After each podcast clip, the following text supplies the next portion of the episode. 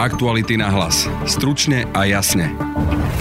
Bývalý poslanecký asistent Filip Rybanič je podľa súdu vinný. Zverejnil informácie o účtoch ex-ministra Kaliňáka.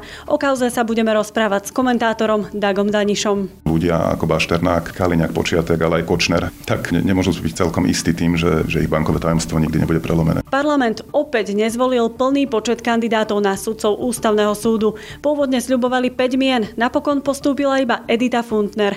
Bývalý predseda ústavného súdu Jan Mazák to považuje za nehoráznosť. Šliapeme po základných právach všetkých ľudí, ktorí žijú v Slovenskej republike.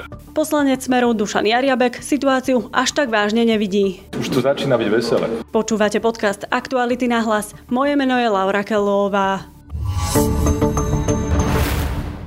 Otázka. Koľko stojí účet zadarmo v 365 banke? Hm? Nič? Nič? Fakt, absolútne nič. Úplne zadarmo, bez podmienok pre každého. Tak stiahuj apku a vybav si ho cez mobil ešte dnes. Teraz hneď. Zadarmo. Úplne. 365 banka. A už môžeš počúvať podcast. Bývalý poslanecký asistent a zamestnanec banky Filip Rybanič je vinný. Pred rokmi si pozrel bankové účty ex-ministrov Smeru a informácie sa dostali do médií. Rybanič dostal trojročný trest s ročnou podmienkou, ale Robertovi Kaliňákovi sa ospravedlniť nemusí. Postup polície pri prvom výsluchu Rybaniča súd považuje za neakceptovateľný. Je trest spravodlivý a odstraší ľudí nahlasovať prípadnú korupciu alebo naopak povzbudí. O téme sa porozprávame s komentárom komentátorom Aktuality SK Dagom Danišom, ktorý kauzu sleduje od jej začiatku. Vítaj, Dag. Ahoj. Dak, je po dnešnom rozsudku pre teba Filip Rybanič hrdinom, whistleblowerom alebo jednoducho zamestnancom banky, ktorý porušil bankové tajomstvo a aj pravidla? Ja by som nechcel zachádzať do nejakých superlatívov pri jeho hodnotení, ale mm, určite platí, že e, Filip Rybanič je človek, ktorý síce na jednej strane formálne porušil zákon, dokonca spáchal trestný čin, za čo aj bol potrestaný, ale na druhej strane je zjavné, že to nerobil v osobnom záujme, pre osobný prospech, ale e, vo verejnom záujme. A ak si dnes po troch rokoch uvedomíme tie dôsledky, ktoré mal jeho čin, tak môžeme jednoznačne skonštatovať, že urobil správnu vec pretože odhalili jednu z najväčších káuz e, za posledné roky a to prepojenia medzi ministrom Kaliňákom a e, kriminálnou skupinou Bašternákovcov. Keď hovoríš o záujme alebo o verejnom záujme, nebol to tak trochu aj záujem v podstate jeho nadriadeného, povedzme, poslanca Jozefa Rajtára? To môže byť, že tých záujmov je tam viac, najmä v politickom boji a toto nechcem nejakým spôsobom odškrepovať alebo zatajovať. Isté bol tu aj tento motív, ale napokon tento motív je tiež užitočný. E, máme parlamentnú demokraciu, jednou z úloh opozície je kontrolovať vládu a vynášať e, von aj tie veci, ktoré, ktoré si bežný človek dovoliť nemôže. Čiže áno, toto, toto by mohlo do istej miery pomôcť, ale opakujem, nemyslím si, že on osobne mal z toho prospech. Možno skôr jeho nadriadený. Dnes Krajský súd zrušil ten pôvodný trest a vyriekol nový, ktorý je o čosi miernejší. Ja len zopakujem, že Rybanič dostal trojročný trest s ročnou podmienkou, má tam aj dohľad, no a zároveň nesmie 3 roky e, pracovať napríklad v bankovom sektore alebo niekde, kde by mohol opätovne porušiť bankové tajomstvo. A ešte také novum, že musí napísať ako si analýzu o nakladaní s bankovými údajmi. Je to férový trest? Pri takýchto prípadoch, ako je Rybanič, e, na jednej strane nemôžeme odškriepiť to, že, že porušili zákon a že majú byť potrestaní. Na druhej strane ale platí, že ak konali vo verejnom záujme, tak by ten trest mal byť e, buď symbolický, alebo aspoň mierny. A dobrou správou pri rozhodnutí odvolacieho súdu je to, že ten trest bol zmiernený. E, on bol pôvodne potrestaný na podmienku, tuším, až 5 rokov. Teraz bola skrátená na jeden rok, čo sa mu končí o pár týždňov alebo mesiacov, čiže myslím si, že ten trest môžeme považovať za, za mierny a je to pre Filipa Rybaniča určite dobrá správa. Samozrejme, lepšia by bola, keby bol e, nevinný, podľa súdu, ale, ale myslím si, že toto očakávať nemohol. Neotvárajú sa naopak dvere pre všetkých, povedzme, bankových e, zamestnancov, ktorí majú na starosti a môžu kontrolovať účty komukoľvek, tebe, mne, ostatným poslancom. Neotvárajú sa im dvere, že jednoducho to môžu urobiť a vyviaznú s ročnou nejakou podmienkou? Nemyslím si, lebo toto by platilo práve v prípade, keby sa obhajcom Rybaniča podarilo presadiť na súde, že je celkom nevinný, e, že je považovaný za vysublovera ale to sa nestalo. Súd zopakoval, že, že skutok sa stal, že je vinný a že má trest, aj keď mierny alebo symbolický. A tým pádom si myslím, že ten skutkový stav sa nejako významne nemení. Teda nemôžeme to považovať za nejaký že prelomový precedens. Tam bola ešte jedna taká vec, že Robert Kaliňák požadoval, aby sa mu Filip Rybanič ospravedlnil.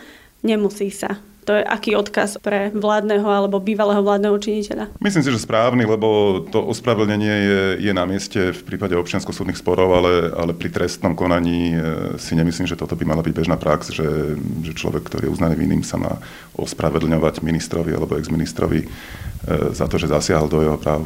Považoval som to za nezmysel a je dobré, aj keď je to len symbolická vec, ale je dobré, že sa ospravedlňovať nemusí. Súd dnes konštatoval aj pomerne zaujímavú vec a to je, že polícia nekonala tak, ako mala pri prvom vypočúvaní. Filipa Rybaniča označila toto vypočúvanie ako neakceptovateľné a všetky dôkazy z tohto prvého vypočúvania v podstate neuznal. Keď sa pozrieme spätne, vyšetrovala to inšpekcia svojich vlastných policajtov, ako postupovali v tomto prípade a nenašla tieto porušenia. Dnes súd hovorí opak. Je dobré, že súd to skorigoval, pretože je naozaj e, holým faktom, že, že ten prístup policajtov k Rybaničovi bol mimoriadne tvrdý. Čo napríklad? Napríklad to, že ho držali neskoro večer bez obhajcu v vypočúvacej cele a tlačili na neho, aby sa priznal, e, naznačovali mu, že inak pôjde do vyšetrovacej väzby.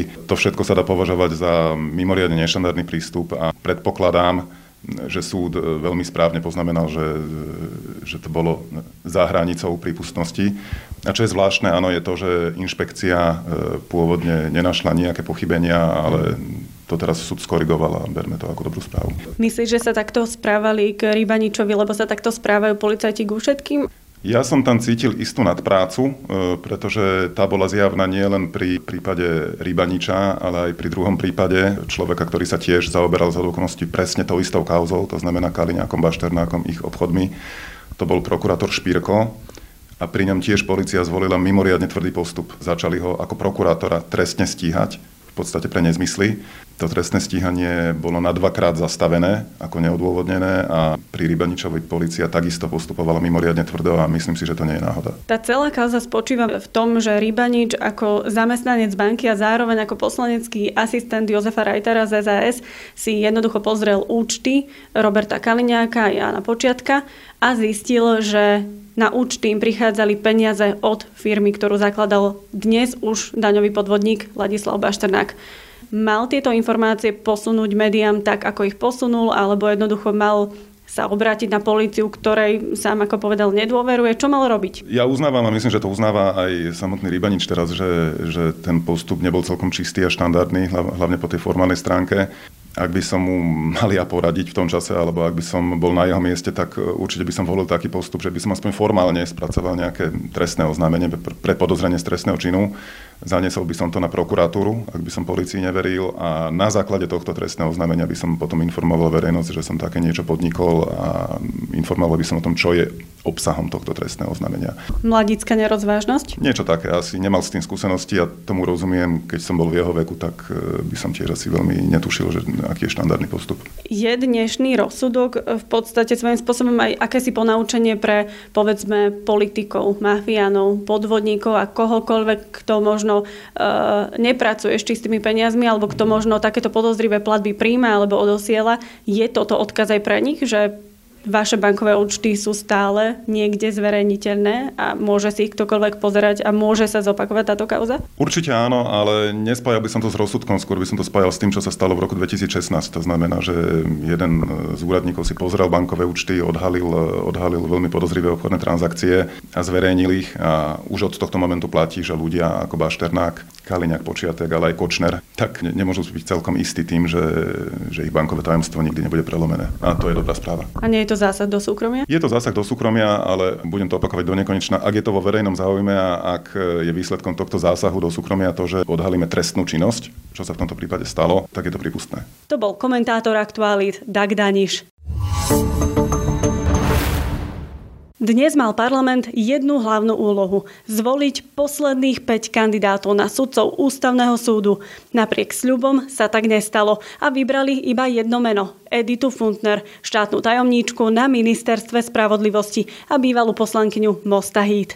Ešte predpoludním šéf SNS Andrej Danko tvrdil, že v koalícii sa na piatich menách dohodli. Už vtedy naznačil, že môžu nastať technické problémy a dodal, že ďalšia voľba už nebude tajná. Za Slovenskú národnú stranu hovorím, že je to posledný krát, kedy budeme voliť tajne. Je dohoda na 5 ústavných súdcov, ak by neboli zvolení v septembri, bude voľba verejná a viacej by sme spoločnosť nemali touto témou traumatizovať. Viacerí koaliční poslanci po hlasovaní neskrývali prekvapenie, že im sľubovaná voľba piatich mien nevyšla.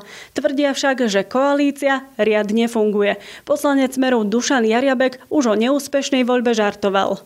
Ja to beriem tak, že opäť sme bližšie k cieľu. Nedá sa to inak brať, už, už, už to začína byť veselé. S bývalým poradcom prezidenta a ústavným právnikom Jánom Mazákom sme sa rozprávali o tom, aký je ďalší postup. Pán Mazák, vítajte v štúdiu. Ďakujem pekne.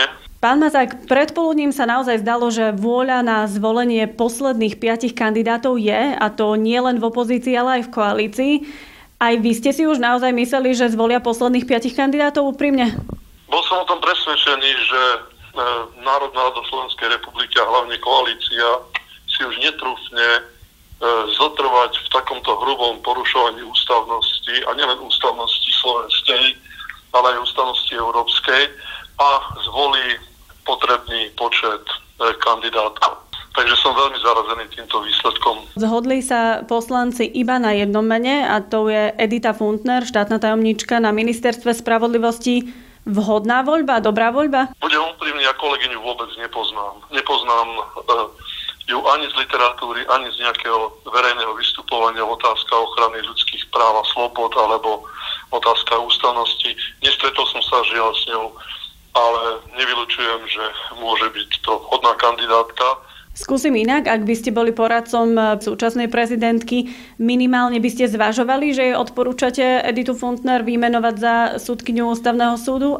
Keďže ju nepoznám, hoci sa priznám, že som čítal materiály, ktoré predložila ústavnoprávnemu výboru, tak eh, by som skôr sa sústredil na to, či nie sú tam hodnejší a viac spôsobili kandidáti so zretelom na e, ich predošlú e, prax v akadémii dajme to v advokácii, v iných právnických profesiách, pretože to predsa je len momentálne politička, takže nejaký ten rok, dva určite nemá čas sa venovať ústavnému právu, ale hovorím, závisí to to je relatívna otázka, to závisí od porovnania kandidátiek a kandidátov.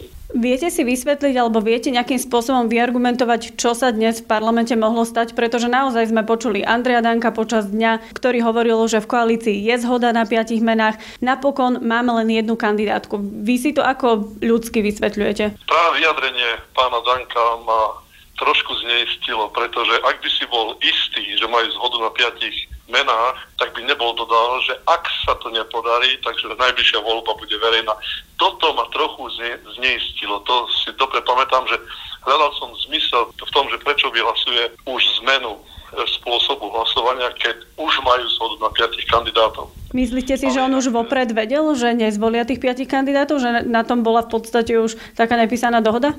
Myslím si, že pri jeho tej prostrekosti to takto naznačil aj medzi riadkami. Vy ste spomenuli, že Andrej Danko hovoril o tom, že v septembri, teda pri ďalšom hlasovaní, kde by si teda poslanci mali zvoliť štyroch ďalších kandidátov, že by tá voľba mala byť už verejná. Vy si myslíte, že sa to v tomto parlamente a v tomto zložení koalície a opozície podarí? Už teraz som takmer presvedčený, že sa to nepodarí, pretože viete, my hovoríme teraz o nejakých problémoch s obsadzovaním ústavného súdu.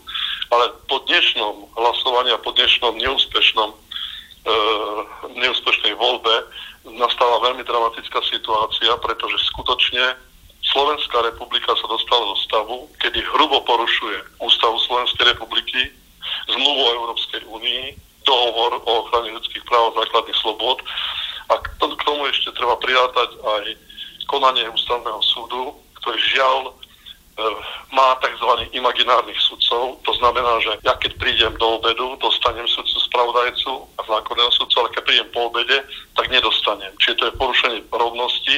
A trvá to už tak dlho, že vlastne nastáva dramatická situácia, ktorej tí, ktorí sa obracajú na ústavný súd, či stiažovateľia alebo iní navrhovateľia, už budú musieť uvažovať o tom, čo s tým urobia, pretože štát im nezabezpečuje ich základné práva na úrovni vnútroštátnej aj na úrovni teda európskej. Pán Mazak, po praktickej stránke ono to vyzerá, že už je to akýsi folklór, táto voľba e, v parlamente. Minimálne to tak môže vyzerať e, z pohľadu laickej verejnosti. Má podľa vás niekto ešte nejakú právomoc, aby tieto neúspešné voľby zastavil alebo zmenil, alebo akýmsi spôsobom prenastavil? Čo sa dá robiť v tejto situácii? Národná rada Slovenskej republiky je suverénom. To znamená, že ak koná tak, ako koná, respektíve si neplní svoje povinnosti, nie žiadneho ústavne e, zakotveného mechanizmu, ktorý by e, prinútil Národnú radu, aby si splnila svoje povinnosti. A zrejme aj toto je dôvodom, prečo si Národná rada doposiaľ túto základnú povinnosť nesplnila. Toto to je už nie folklór, ako ste naznačili, ale to je skutočne, už šliapeme po základných právach všetkých ľudí ktorí žijú v Slovenskej republike. To bol bývalý predseda Ústavného súdu Jan Mazák. To je od nás na dnes všetko. Počúvajte nás opäť zajtra. Náš podcast si môžete pustiť v podcastových aplikáciách cez Spotify. Nájdete si nás aj na facebookovej stránke podcasty Aktuality na hlas. Na dnešnej relácii spolupracovali Dag Daniš, Denisa Hopková a moje meno je Laura Kelová. Aktuality na hlas. Stručne a jasne.